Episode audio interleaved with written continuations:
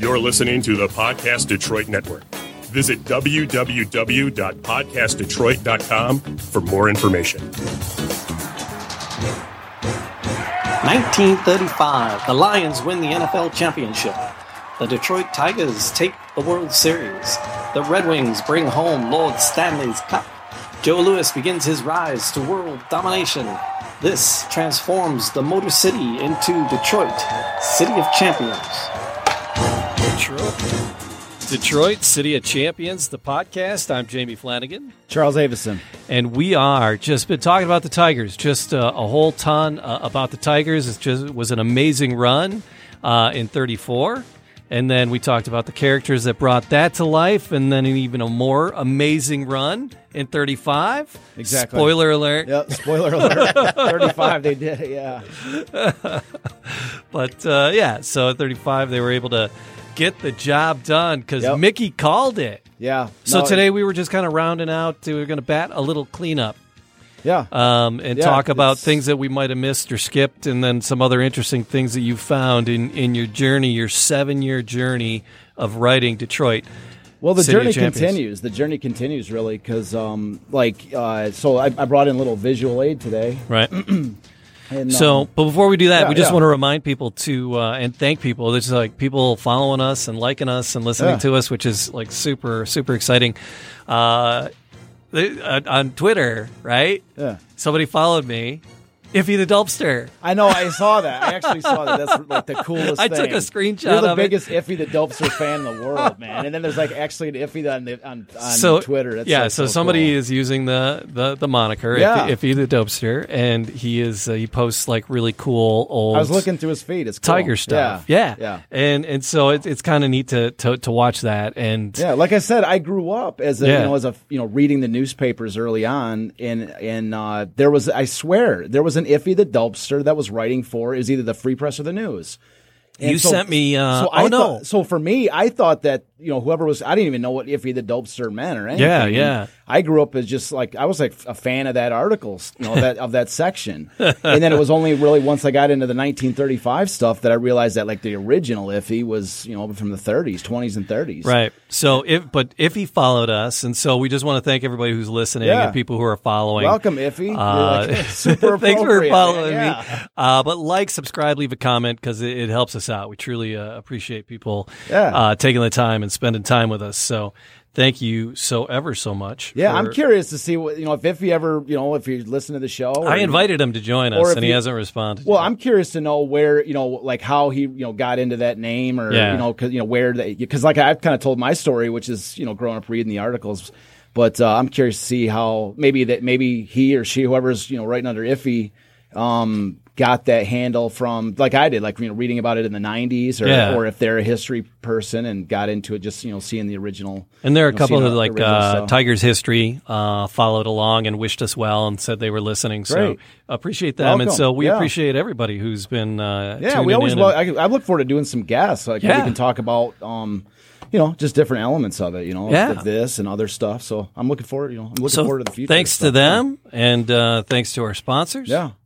Gotta love our sponsors and and then uh, so yeah so today we were going to kind of bat a little cleanup and like talk about some things uh, you had come across we you brought in you sent me some pictures and then you brought in it's show and tell day Yeah, day. show and tell, yeah. It's show and tell on uh, uh, on Detroit City of Champions uh, what did you bring in Well, so it's it's it's uh it's just really a perfect example of sort of the the last ten years. And You say like, oh, yeah, I've been on this thing for seven years, but you know, the, this it, it, it continues like every Right. day. You know, I mean, it's like it's even though the books are out. You know, we're, you know, here we are doing this show, and um, you know, every once in a while I get my hands on something cool, and Mm-hmm. um, so this is a friend of mine. Uh, her name is Wendy Marsh. Okay. I'm uh, very good friends with her and her husband David.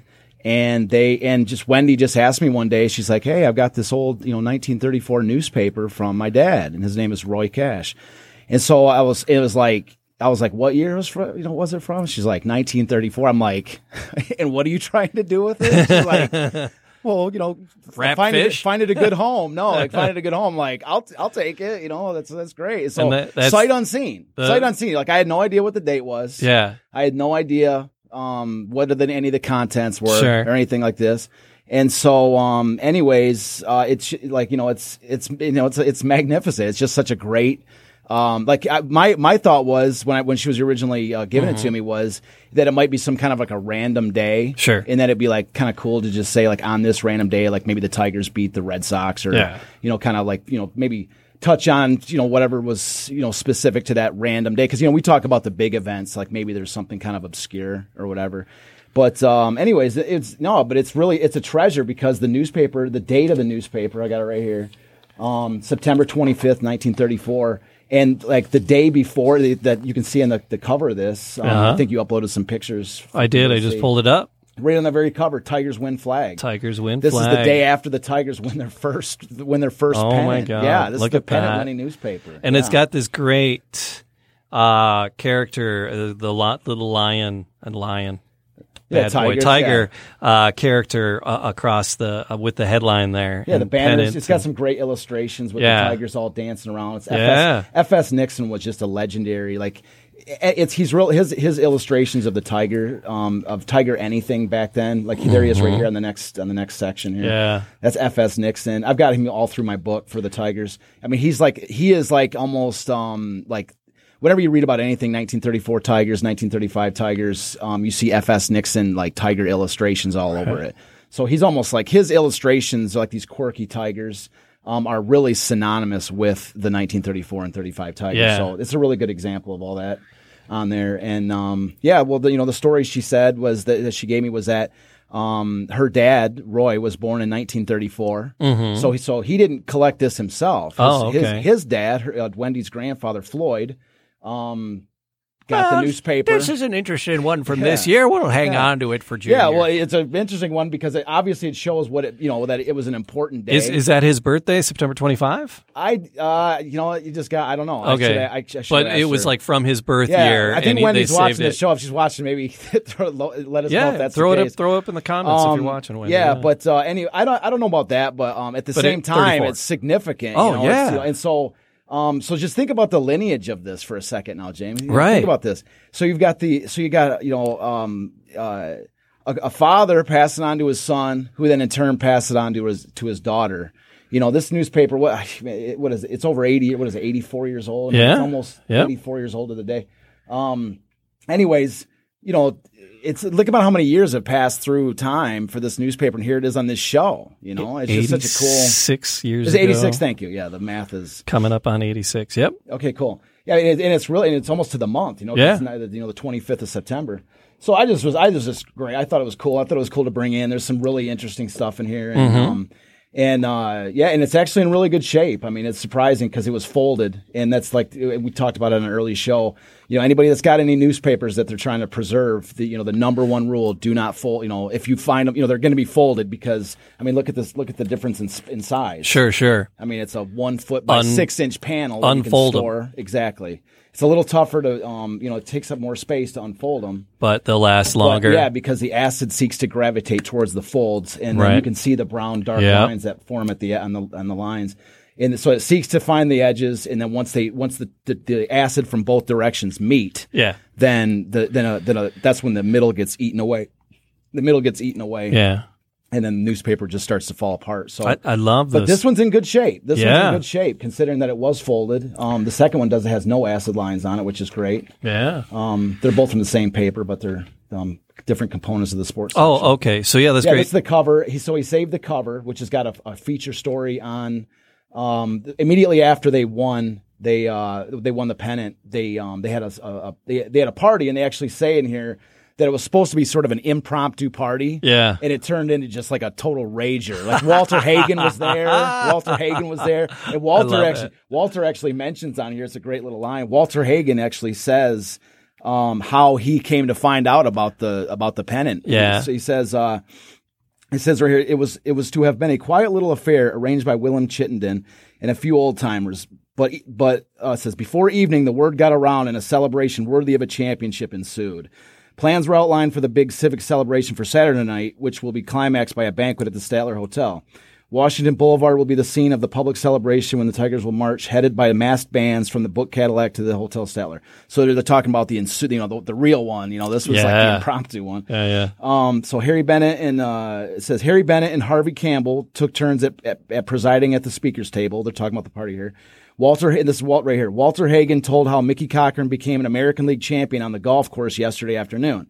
He was on the 14th hole and in a sand trap, working as hard as though he were at Navin Field when the flash came that Boston had defeated New York. So, so he, so that when Boston beat, you know, they had won the previous Yeah. day, and then uh, when Boston beat New York, they Because the season wasn't over, they still had seven, nine Yeah. games Yep. to play. Yeah, but Mickey actually says in this paper Yeah. that it allowed them to basically coast the rest of the year. There's Yeah. no stress on them. They Sure. could, you know, use, you know, they could rest some of their, you know, walking wounded, including himself, which was a little bit beat up at that moment. Yeah. Yep. So yeah, so so I just uh, yeah, so that's great, and um, you know, I, you know, I, I obviously thank Wendy and um, you know, Wendy for the gift because Yeah. it's, uh, it's cool, and it'll, it'll Read the gladsome details Yeah. in today's sports section. Yeah, the gladsome. So it's like good news. Good news, you know? Yeah. And it's the first pennant the Tigers had won in 25 years. So it was Wow. something that, uh, you know, it was something that they really, um, you know, that they, they, uh, it was a big deal, of course. So the paper was uh, 26 pages. It says on guard, Detroit Free Press, on guard for over a century, three cents. Yeah. Oh, yeah. Yeah. Well, So- and things like this surviving, right? So this is 1934. Yeah, that's what I mean, you know, this is the cool. the midst uh, of the depression. My house uh, is old. I live in a really old house. It was built in 1831, pre Civil War. It's Dang. crazy. Look, Yeah. The cross beams in the basement are logs with bark on them. It's nuts. Um, Beautiful home though. yeah, Oh, thank you, Yeah. man. Yeah. And uh, so, but uh, there was an so they built on a garage and then a, a dormer above that, and uh, you know, there's a bathroom there too, and that was built on in 1932. And there's parts in the basement. There's uh, like they try to do like some insulation. Some of it is just crumpled up newspaper. I was just gonna, I was gonna predict where you're gonna, where you're going with that. Jammed up in there, and I pulled a couple Yeah. out, and they were from the 30s. Yeah, they were from Well, the oh, was it? Yeah, 'cause 1930s. that's what I mean. Because there's, I've, I've met a lot of people just like on the road doing art shows, and they, and they, that story, what you're saying is like often repeated. That, that you know, that was a standard, that was a standard method, you know, mode of you know insulation Yeah. back then, and you know, cheap and easy. Just So in the depression, I mean, you're not you're not wasting stuff. You just No. spent three whole cents on that paper. Yeah. Either you're going to use it to line the bird cage, you're going to use it to wrap some fish, you're going to Yeah. use it to insulate the house. Oh, mo- many reasons. Yeah, Um, yeah, and then and, and another example. decoupage. Yeah, yeah. Well, uh, you know, Hank Greenberg had a great. There was a there was a, uh line. I, I don't know. It's in my. I think it's in my book somewhere. But Hank Greenberg talked about how. Um, like they, like even the players were like, su- you know, they, they were, you know, way, you know, they're not, the player, the way they got paid back then is nothing like they get paid Right, now. And Hank right. Greenberg at the, you know, at this time is, you know, he's an unknown. He's not, he's barely getting anything. He's just getting paid as like a regular guy. Um, and he was actually saying how somebody would set the newspaper down in the lobby of the hotel, Yeah. and the the players would just scramble for it. And it Ah. would just that one newspaper would get passed around Yeah. to like the like you know half the team because Yeah. they you know they like I mean a newspaper was. Um, you know, it was like a, it's like almost like a luxury item, and they're for people that are counting every penny. Yep. Um, yeah, so I don't doubt the, the you know the stuffing of the you know for insulation at the Yeah. least. Yeah. So I mean, we're lucky to have this and in such good shape. Oh, it's and uh. Maria, you said was the No, Wendy. Wendy. Yep. Wendy, Wendy, yep. Wendy, Wendy. Thank you for sharing that with with Charles, and now him sharing it with all of us. That is uh, that is so cool. So, what else is notable uh, in this paper? Uh, there's a couple things. I was kind of, I was, I, I, you know, I went through it and read it. You know, I've read on the cover. Um, you know, something that's a little, you know, just going through the, the day's news. Besides Mm-hmm. Detroit, you know, it says U.S. to decide on relief sums. You know, talking about the federal government trying to figure out how much, you know, relief, like as in unemployment, they want to put out. And Sure. Where have we heard that before? It's Yeah. like today in politics. That's like where it all started. That's what I'm saying. Here it is. You know, like fast forward, eight, we say 86 years. Yeah. And, and here it is. You know, nothing's really changed. Same. We're Same. talking about how much money the you know U.S. federal wants to give to unemployment or whatever. we're in the same hole. Yeah. yeah. So there's a lot, you know, just stuff like that. I thought was interesting. That you know the. Uh, um, but the you know the story, the cool thing about this this cover story is that they talk about uh, it's got Cy Perkins in this article, and Cy Perkins was um was the uh, was Mickey's bench coach, but he was but he was way more than that. Cy Perkins, when Mickey first came up to Philadelphia A's back in 1925, was his very first year. Um, Cy Perkins um, was Cy Perkins was the starting catcher for the A's at that Okay. moment, but he was going on. He'd he'd he'd caught fifteen hundred games at that point. Wow. And so he was like starting to kind of give out like his legs and knees and stuff. He was starting to get worn out pretty good. And he had his wife was sick. He was distracted and all this stuff. And so Connie Mack, who was like an I totally iconic manager at that time, um, Connie Mack was looking for basically Cy Perkins' replacement. And so he found it in the form of Mickey Cochrane. When Mickey Cochrane came up, that's what's so kind of beautiful about this article, um, is that it is that he taught is that um, Mickey was like he talks about how Mickey was like was a great hitter, but he was a terrible like he really was not a great defender. And so Cy Perkins really helped to to coach him up and get him um, you know caught up to the major league level. And then after this 1925 season, Cy Perkins went to the Yankees.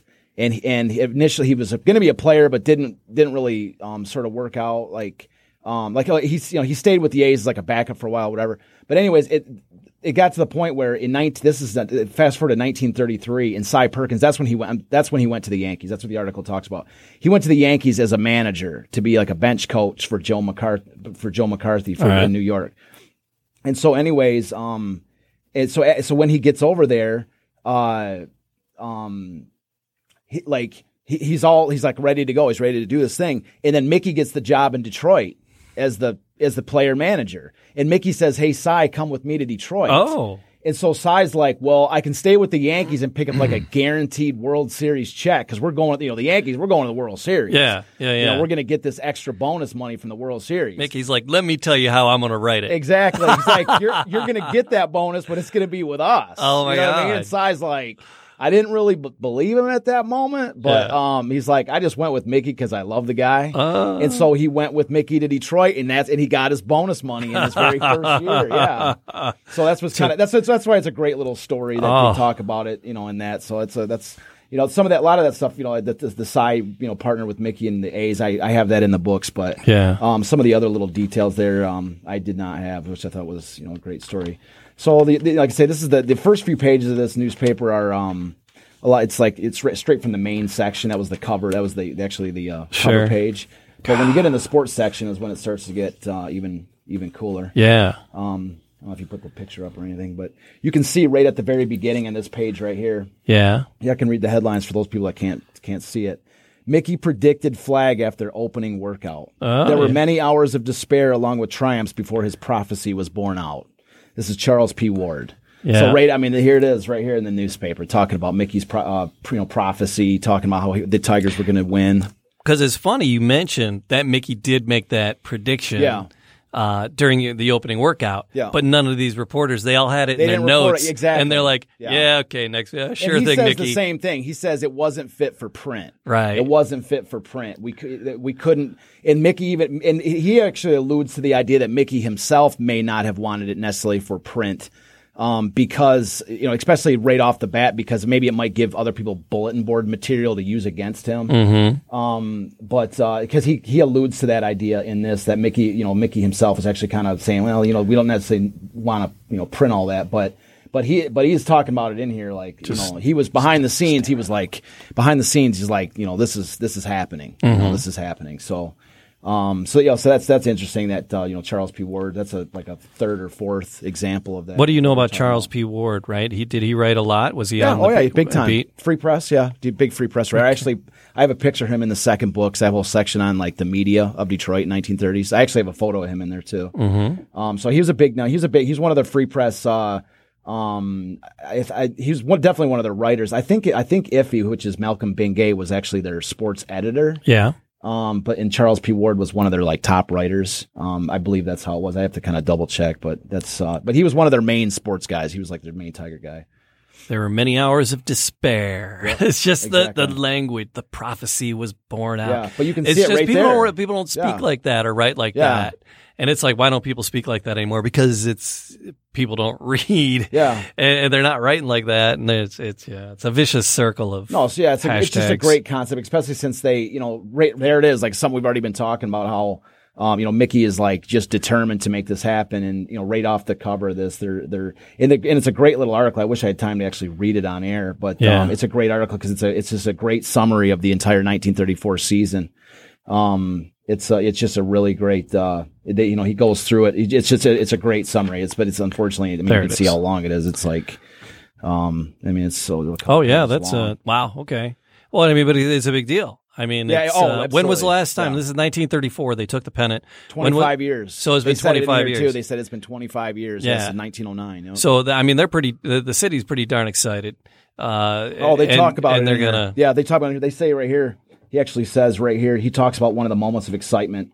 Um, I was just reading this earlier. He actually talks, which is a great little mini synopsis of how, how Page big it was. two of the sports section says, Yeah, "Bring on the series." He says, um, where is this section? Where's the? Uh, he talks uh, just he, he he talks about how uh, insane the fans were when they when they came home to Detroit. I love it. Oh, right. I think I know where it is. Hold on a second. I think it's uh, right here. Uh, let's see. He just talks about how there was like seventy thousand fans. It Right. was like the biggest game. This one particular game was like the biggest. Don't game. be afraid to just grab it and move it if you're moving. Oh, this mic. Yeah, I yeah, gotcha. yeah. Just grab it and keep it with Um, you. Keep it with you, man. Yeah, I gotcha. So let me see. Uh, um, here I'm looking at the wrong section. People don't want to hear me. People want to hear you. That's not true. Jay. That- You're- no, that you're is the star. You're the star of the that show. is I'm just a absolutely sidekick. true. I so beg to differ. I'm with, I'm with Charles. Oh, here it is. I'm looking at the wrong you guys page. Here. lie, lie, lie. So here it is. Let's see. Uh, You're actually reading it the uh, the uh, story from the newspaper there, Charles. yeah, I'm looking for the section where they talk about how big. The, oh, right here. I got it. Okay. Perfect. So, um, so this is they're they're talking about. Um, it says uh, Sunday night, August 12th, the Tigers uh, entrained for New York for the series with the Yankees, which everybody in New York predicted would decide the pennant race for good. They still had a four and a half game lead over the Yankees when the series got underway with a doubleheader August 14th. When the Bengals arrived in New York, they found the city in an uproar. When they went to the park for the opening game, they found themselves they, they found thousands of fans milling outside. When the first game, I guess I, I, guess I misread. it. This is actually in New York. It's because he says uh, Sunday at the Tigers and trained for New York. Yep. So they were in New York when this happened. So when the first game got underway, seventy-seven thousand fans were in the park, and thirty thousand more were out, outside fighting to get in. Nice. They were char- they were charging the horses of they were ch- they were charging the horses of mounted policemen, knocking down turnstiles and fighting with each other. It was the largest crowd that ever tried to get in to see a baseball game. It says the Tigers ended the battle with the Yankees prediction ringing in their ears, and then so um, I guess I'll finish this up. They'll, it says uh, the Tigers entered the battle with the Yankees prediction ringing in their ears. They'll crack, said Ruppert. Said uh, Ruppert confident. That was one of the owners of the Yankees. Yeah. You can depend upon that.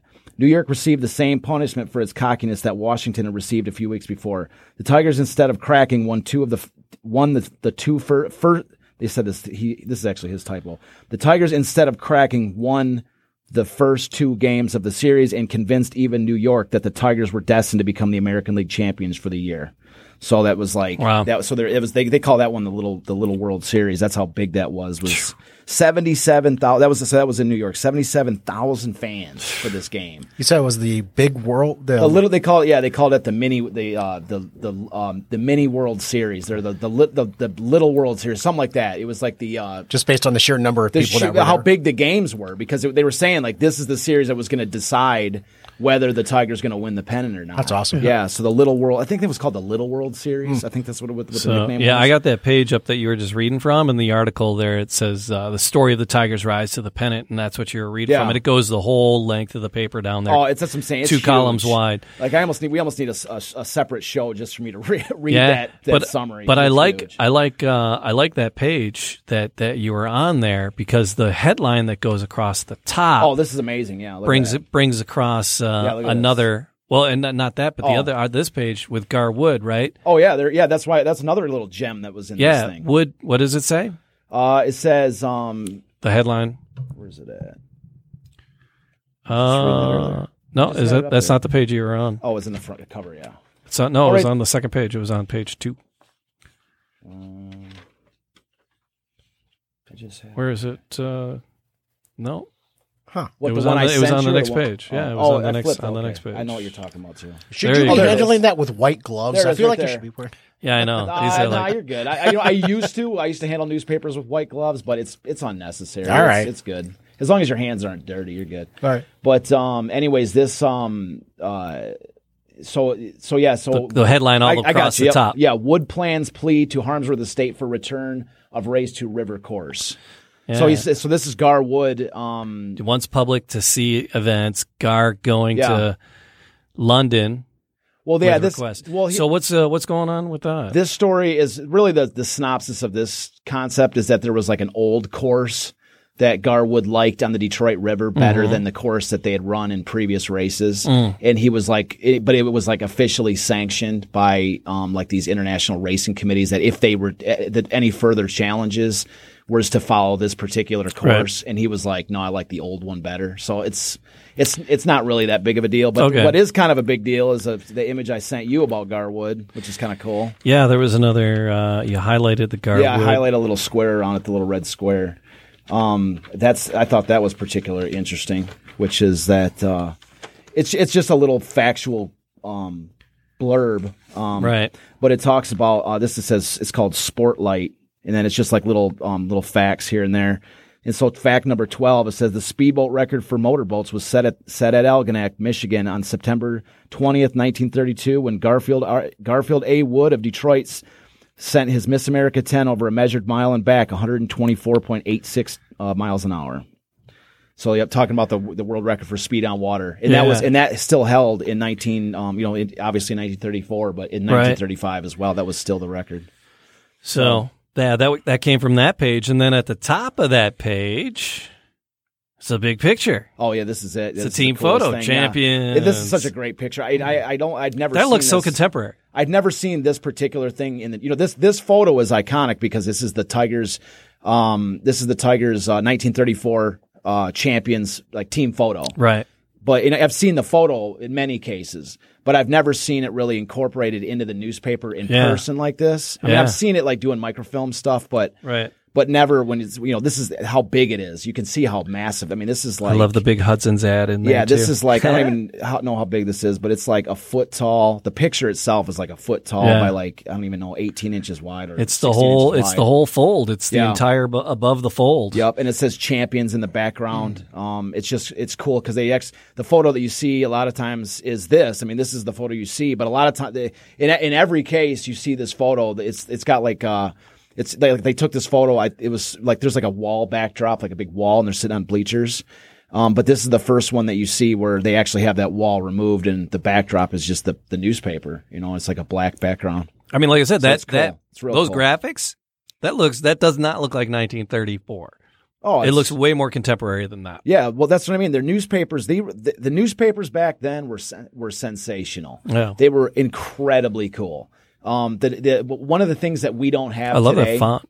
yeah, one of, one of the things we don't have today, which is what they did, they had, which was so cool, was they called the Rotogravure Rotogravure supplements on every Sunday. Oh, So every Sunday they would include a um a special section called the, this rotogra- rotogravure. If somebody wants, if you want to, if you want to see an example of what they are, I've got I collected these things for my books, so I use rotogravures extensively in my books. But if you want to just see it, if you're listening right now and you want to see what I'm talking about, um, just look on look on uh, eBay, and it's spelled R O T so rota rotogravure. So R O T A G R A V is in Victor U R E. So roto rotograv. You could say it pronounce it rotogravure like Uh-huh. that. But um, but anyways, you, if you look that up, if you search for that term. You will see some of the coolest images you have ever seen, especially if you're like a history person, Yeah. like you love like nostalgia and stuff. The the stuff that you find on YouTube, there's because every newspaper did it back then. There Yeah. were the, the major newspapers all put out these rotogravure supplements on Sundays, and they are just the coolest papers. They use the, this inc- this really high grade. It was like they printed on copper plates and they um they rolled it through these machines. So like the the precision of the photos is staggering. I mean, you literally, you just can't imagine how, like, when you see them in person, these rotogravures, I started like, my own collection of them. Um, I have this, I, I, I have, I, I would, I have one of the greatest, like, rotogravure sport, you know, Detroit sports collections. But they, uh, I, don't have the, do. I don't have the number one. There's a guy that I met along the way that had, actually has a, an incredible collection. I use his stuff uh, for the first book. But, um, but anyways, it uh, the rotography. It's, so they had this this Sunday supplement, and Mm-hmm. it talked about local stuff, it talked about national stuff, it talked about international stuff. So they had all these photos. So like you would you know photos from like Ireland. They'd say like this is you know County Cork in Ireland or whatever, Uh-huh. and they were just beautiful, beautiful photos on every Sunday. And they did it for like um from like the early 1900s all the way through like the 40s Wow. and then they just stopped doing it. But they were but like so that was kind of like your little bonus on Sundays was you would get this. I mean, it was like just the just these beautiful sections in Mm-hmm. the paper, and you would just you can't help but marvel now, or even I'm sure then because they, they were highly collectible. You find them, they pop up in a lot of scrapbooks. Okay. um, when you see that stuff. So. Um, so yeah, newspapers back then were were they they were the primary vehicle of conveying Right. information. Radios were big, but newspapers were were it. I mean, this is how you really um, got your hands on you know wall to wall information. What else? What else in this? In these 26 pages, um, Yeah, have you come across that uh, Um, you found interesting? Well, one of the things that I didn't find is actually really interesting is that um, is that just the day before this, which was let me make sure I got this date right. I was like September 25. I thought I saw it was September. Well, the date of the newspaper is the 25th. Yep. Um, but the 23rd of 1930, September 23rd of 1934 was the Lions' first game. Oh, First game. oh, So two days before this was the Detroit Lions' first game, and Wow. they, they beat the New York Giants yeah nine nine nothing. wow. Um, and so where is it? Is there any I mention it's- of the Lions? It's two in the- days after. That's why I was right. like, at first I thought it was the 24th, and I was like, man, this is really missing. But, um, but it, yes, but it was actually this is two days later, and of course it's a big day for the Tigers. But Sure. still, they could have found another little. There's not a I mean, box they, score. They nothing, talk about some a whole sports little- section. Yeah, Nothing there's that like one little. They they talk about a player that got injured during the game, but that's really about For it. the Lions? No, for the New York Giants. Oh, psh, okay. And so, um, but there otherwise, it's like they couldn't have found one little glint, you know, like one little thing. But Yeah. it kind of ties into what we're going to talk about with the Lions. How the Lions were really, I mean, in the Tigers' shadow. I mean, they Yeah. the Lions came to the city hoping to like a, like associate with the Tigers. Yeah. And man, they they found the opposite initially happened. Oh. They were they were in in the Tigers' shadow big time. I mean, Okay. big time. It's like their only way that they could even be remotely relevant was to, for them to win. And they had to win big, and so that's like that's like the Lions found themselves in a situation where they're like, we don't not only have to just win to stay relevant, Yeah. like we have to win a championship to stay even like even even then they barely stayed relevant, even winning a championship. So that's going to be a big topic that we talk about for the Lions. Okay. But but that's like found in this in this you know concept is that they're not even you know first game for an NFL team in the city and it's like the next day you know I'm sure there was the, the previous day if we had that paper um they'd be talking about it but in this one um they're like yeah that was two days ago you know Yeah. Like, the Uh, Lions, uh, those- that was that was a while But it was their first Lions, game. It was their first game. Ah. yeah it happened just right before this paper so that's one thing that was like one of the first things I was really looking for Yeah. was to see some see if I could find some Lions stuff in here but um Another great thing here is this photo, which is uh, Cherry Street, Right. And you can see the construction. There's a picture. This is a beautiful photo. I I, I hadn't seen this one before. Bring on the World Series. Yeah, they are um, in this. It says, "Yep, now bring on the World Series" is the header for that photo. And what it is is workmen uh, are are getting to, going to town on the uh, the temporary bleachers out in left field. Oh, Yep, they're, Oh. building, they're building the bleachers for uh, for housing the fifteen thousand fans that are going to be at the World Series. So they're starting construction on it in this photo. yep, it's cool. You got a little kid riding a bike riding down the street. He's like kind of going, "Oh, what's what's going on?" But you see the truck that's carrying the lumber for this. Like this is almost should be like the header for the video or whatever. Like Yeah. that George Moriarty, just so people can kind of see it. Um, because it's just so cool. He's got the lumber truck sitting there, Yeah. Um, with all the planks ready to go, and Yep, they're about to go to town. You can see the wall for the for the, the on to the right of the photo. It's got the wall, the uh, left field wall that they're about to build it over. yeah. Yep. And then uh, the, the the headline of the story underneath it is oh, uh, ba- uh, uh, Babe Ruth. yeah. Yep, no one seems to care as Bambino bows out. Yep, this is the Babe Ruth's last uh, season in, in in New York for the Yankees. Yep, and, so, And did the Tigers just beat the the Tigers just beat the Yankees? Uh, no, in this case, the Yankees had just been beaten by the Red Sox. Oh, the Red and that's Sox, what secured the Tigers' uh, Okay. pennant. And but anyways, but this article is about Babe Ruth Yeah. and how he's his, his fa- feelings are hurt because his old idol feels hurt as only fifteen hundred turn out for his last game. Oh, So it's in New York. It says the last Let's read the little quick header. The last official game played by George Herman Ruth, the most famous baseball player the world has ever known, as a regular member of the New York Yankees, was handsomely celebrated today by a dismal scattering of some 1,500 or fewer spectators. The Yankee Stadium was a yawning cavern. The Babes sat in the dugout before the game, glum and depressed. His final appearance had been extensively advertised. All the papers featured it. Yep. Somehow we thought it would be an outpouring of the faithful to say, uh, I can't even pronounce it, off Will, off Whiterson. Oh, oh, oh, you know, that is, is uh, Wiedersehen. Auf Wiedersehen. I've never seen it written out like that. Okay. To say Auf Wiedersehen if, if not goodbye in baseball's greatest figure, but there wasn't. I hadn't thought it possible for the crowds to forget quite so quickly. I know that the Babe was deeply hurt. He was gnawed off at a corner of an oblong plug of tobacco, his fingers as usual, ink staining from autographing baseballs. He said in his rare and juicy vocabulary that there was no no fun in playing before such a small crowd, but that he would start the game. Wow. So, um, yeah, so so in contrast to what they were saying about that little World Series, where Yeah. there were seventy-seven thousand fans. By this point, the Yankees were eliminated, and Yeah. nobody's there. Man, Yeah. oh man. so there's- How quickly they forget. yeah, well, the, you know, Yankees fans, you know, they they have a pretty high expectations. you Yeah. know? I mean, especially when they're winning World Series like every year back then. You know, they're like they're eliminated from the World Series this year. Like, yeah, I'm good. I'm going. You know, Football's kicking off. Let's go.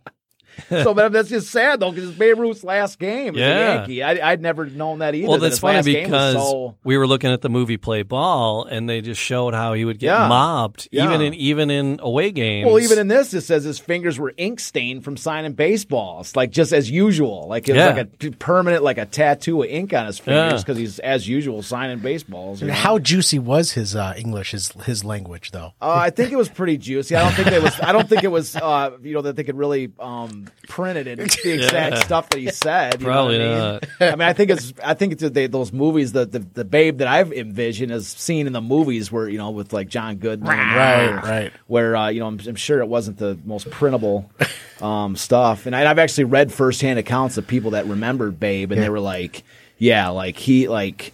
Uh, you know, he was like an idol, but at the same time, like if you actually knew him, like day to day, like you wouldn't think he was like really an idol. Like he was dirty, like not not dirty, like you know, like as far as like being covered with dirt, but like, but he was like as foul mouthed as you could be, and like you know, Just that's some of enjoy how descriptive that that, that Yeah. article is.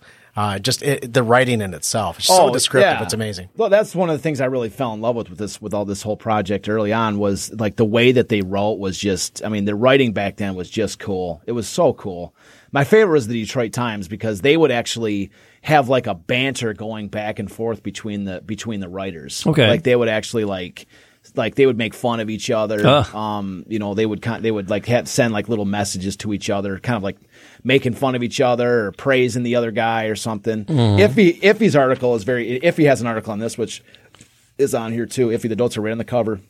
yeah, Um, and so his article is very similar to that too, with that with that style of prose where it's like flowery, like you know, um, you know, some of this, uh, some he, they have they have fun with their writing, you know, and these are the kind of people that just really pound out pound out um articles like all day, every day. They might even write out underneath a few pseudonyms just to fill Well, I- because this this at the top, and when we looked at the uh, beginning, it was like final edition, you know. Yeah. Uh, and there were there were a couple of editions Sure. throughout the day. Sure. It wasn't just the daily paper. yeah. Uh, it was there were a couple of editions throughout the day. Well, that's what and so these reporters, yeah, they were grinding. Well, the newspapers would say like extra, extra. You know, Yeah. like they'd have the extra edition because there was something breaking, breaking news, and Yeah. you know maybe maybe you read the paper in the morning, and then the the kids like uh, you know extra, extra. You know, the, Mhm. something happened, some something big just happened. Read all about it. You know, and Something then that's crazy why going You know, down. the, the people are like, oh, what? I got to read that. You know, they sell an extra paper that day and make extra money. So it's totally different times. You know, it was just kind of a cool thing that. uh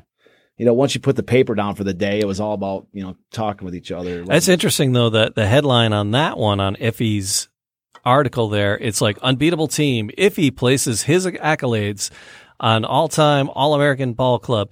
It, it's like so Iffy's kind of a player in the game.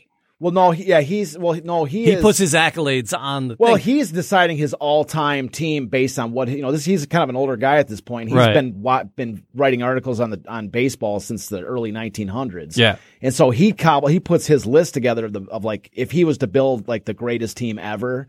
this was the team that he would not the Tigers, but the, this like he gathers players from all through baseball history. But they they invoke the writer's name in the headline yeah, and not just the byline. Yeah. It- it's it's interesting that they've they invoke. oh they yeah, use if the he writer. plays this, yeah, oh yeah, yeah, that's what you're saying. Yeah, that they use the writer's name in the headline. That Yeah. it's like you know. Yeah, yeah, for sure. Yeah, if I mean he was like a main, you know, he was one of the big names in Yeah. Detroit. You know, he was, I believe, again, I think he was the editor at this time. Um, but uh, it's interesting to see actually what his all-time team is, which is at first I can read it off. Uh, at first base, he has Hal Chase. Um, at second base, he has Charlie Gehringer. Okay. Oh, and okay. uh, and then shortstop Honus Wagner, third base Jimmy Collins, right field Ty Cobb, center field Tris uh, Tris Speaker, left field Babe Ruth, catcher Mickey Cochrane, pitchers Christy Mathewson, uh, Bill Donovan, who was on the who was a Detroit Tiger early Mm-hmm. Detroit Tiger early on in early 1900s, and uh, Rube Waddell, Walter Johnson, and Grover Al- Grover Alexander, and le- he's got Lefty Grove on there too. He got him as a Um, he's DH in there. What's he of- got? Oh, he's got a stack. Those are all pitchers. I that's Yeah, just yeah, yeah. like one last little guy. Yeah, I just yeah, missed yeah. out on. But it's interesting to see that he's got one, two, uh, three, four Tigers in his all-time team. Right. Bill Donovan, um, Ty Cobb, Charlie Gehringer, and uh, what was that for? Oh, and Mickey Cochrane. Yeah, Right. But uh, yeah, but it's but it's cool. It's a great little article that he writes in there too. And the, the, the cool thing is that he really goes into detail about Hal Chase, who was a player from the early 1900s, and he talks about him like his. He says like back in the early 1900s, first basemen used to basically just be guys that would stand on first and catch the ball. That's like that's all they would do. But Hal Chase was such a great defender that he would actually like he actually played like almost like second base and allowed the second baseman to slide over further, which allowed the shortstop to slide over further, and then it you know allowed far more coverage of the infield, which is like actually what ended up becoming the standard for, around which baseball is still played. Hmm. You know, but back in the early days, the second baseman was played way closer to first base. You know, the and everybody was shifted far more. You know, there was way bigger holes in the infield, and so he was actually saying he was like, "That's one of the reasons why Hal Chase is my favorite first baseman ever because he." Like defensively was so good that he just completely changed. He set game. that tone. Yeah, so I thought that was really interesting. You know, kind of- but he talks about Charlie Gehringer, how great he was. Um, of course, Ty Cobb. You know, he just goes, "Well, I don't even need to talk about Cobb. He's so great." Yeah. Um, but uh, well, the surprising thing too was about the pitchers because he he actually lists of all the pitchers he just mentioned. He talks about Rube Waddell as um he's like you know these guys were all great, but Rube in his opinion was like um this you know was this was the best of all the guys he saw. And I'm not going to go too deep into it, but um, Rube Waddell, if if maybe there's I'm sure there's people have heard his name, but may you know maybe you haven't or somebody out there that has not. Um, uh, Rube Waddell was like this incredibly eccentric type pitcher. Okay. Like he was like the at least the stereotype of him was. Yeah. Like he would like be pitching in like a big game and he would see a puppy or something and he would go, "Oh my god, a puppy!" Like he would like. They, like he had this really like eccentric thing. Like teams would do weird little stuff like that to throw him off of his game. That sounds like somebody I know really well, and he's sitting right across the Oh, way yeah, from you. like, oh my god! I'm a super Well, you guys got Keys, animal man. talk. Maybe that's the uh, I'm ties J- it in Jiggle. Keys. Yeah, maybe that's a, maybe that's a, uh, a you know a story for Animal Talk or you guys' other show. Um, but anyways, that's the kind of stuff like. But he was, but he talked about he's like Rube Waddell was like so good, like Mm-hmm. like he had this this stunt that he would pull in the ninth inning where he would like walk the bases loaded.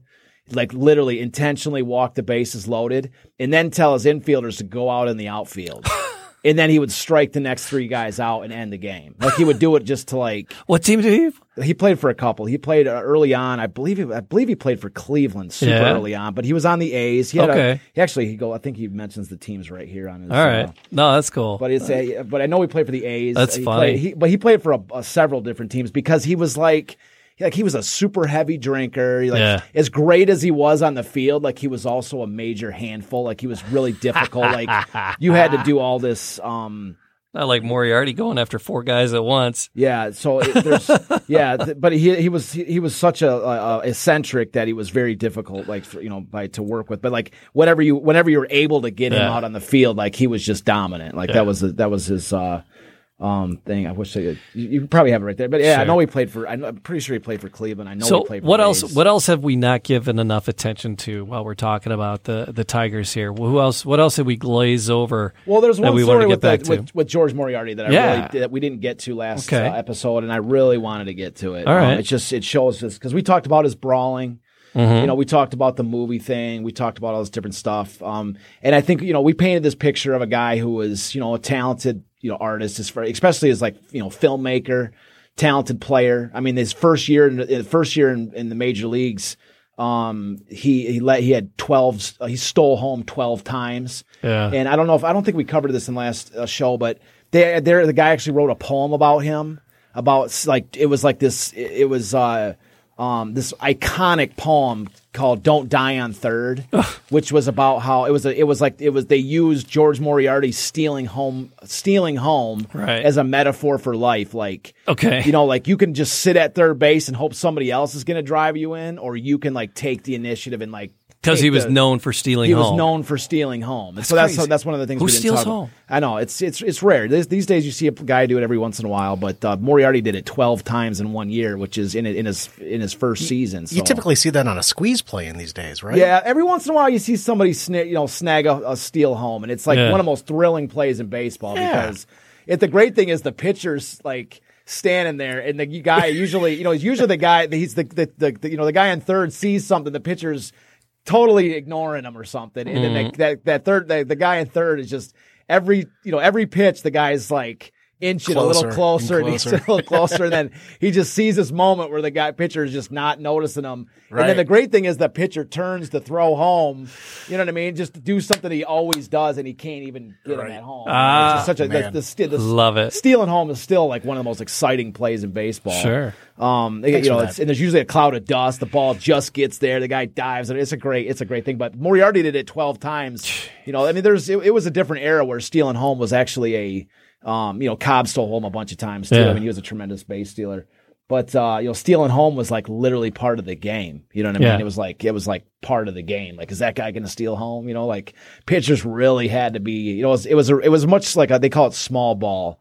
Um, you know, baseball back then was you know it wasn't so much based on the home run like it is now, and so there was a lot of that. Uh, you know, stealing home and this kind of stuff. But anyways, Moriarty um it was like they actually got this guy wrote like a, a poem like a story about moriarty and then they equated it to like life like plenty of people get to third base but you know plenty of people sit there and wait for somebody else to to to get that last hit you know to to drive him in or you know to get them to that final leg of achievement in their life He's like, but only the very few, you know, take the initiative themselves and like they take home, you know, like they actually go for home themselves, you know, like so it was like a total metaphor.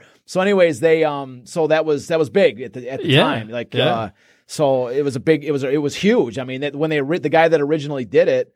Uh, I think his name was William Cameron that originally wrote it, and you can read it if you look up um, "Don't Die on Third. It's on the internet. It's all on the internet. It's a great little story. But uh, but the idea was is that you know they it was a metaphor. They were you know back you know using baseball as a metaphor for life. That you know don't don't die on third. You know take take home. You know like that was the idea. So anyways, so we've talked about this with Moriarty, where um you know there was Moriarty the player, there was Moriarty the umpire. You know there was um Moriarty the brawler. The, the poet, the movie maker, but I wanted to read a little a, a little quote. It's very short. Yeah, Um, absolutely. and I could just describe it, but uh, but it's got more power when you read it from somebody that actually was there and wrote it. And there's actually two.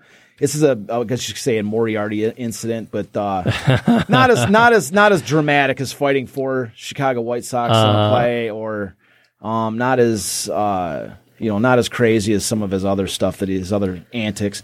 So anyway, so this is just give you a frame, uh, sort of a frame of reference. This is you know game three of the 1935 World Series, uh, George Moriarty threw out three Cubs managers, and of course, his long track record with Detroit and the Tigers and all this um, has made him uh, a total target for um, you know for for for criticism of having thrown out three Cubs managers in the same game. I mean, that's that's like unheard of. Yeah. And so, anyways, um, so here, so so here it is. So this is at the World Series. Okay, and keep in mind, we this is this involves Frank Navin. all right, and Frank Navin, as we recall from a previous show, Frank Navin is like the ultimate. You know, they call him the poker face, Right. Because he never has any emotion. He's just like there's. In fact, there's a joke article that I put in the second book in Frank Navin's section, which is a they call it a magic eye, where they show six different moments of a game with with Frank Navin's expressions. They're like, "This is the most pivotal moment of the second inning," and Frank Navin is just sitting there, Same stone stoic. face. Yeah, so it's the same stoic face in every picture, going, you know, this is the most critical. You know, Tigers have just scored five runs. You know, the Tigers are up. They're about to win the game. You know, and they go, uh, and He's he's, like, like, and then there's like, yeah, exactly. It's just Navin stone face. You Uh-huh. know, there was it was such a joke that he was like, you know, like a bookkeeper. Yeah. that's what they nicknamed the uh, the poker face. So, anyways, so that's so it's going to come as a shock to you, you know, to anybody that to, knows this idea to hear the story of Frank Navin. Um, and keep in mind, there was also the incident with George Moriarty earlier when he got in that fight with the Red Sox on Sunday baseball. and Navin actually showed a little enthusiasm then too. Right. Um, because he was standing in the dugout go pleading for order in the middle of this Sunday baseball game. So, so that moment of excitement is really the only other known, um, you know, frenzy of Frank Navin, with the exception of the one that I'm about to read you now. So this is in in the 1935 World Series. Uh, and so this article this comes out of um, by Fred Lieb um, in his history book on the Detroit Tigers. And so a Cub partisan seated in a box near Frank Navin yelled, "Moriarty, you're a thief." Navin arose in his own box and called back, George Moriarty is not a thief, and don't you ever say that again. There isn't a more honest man in the world.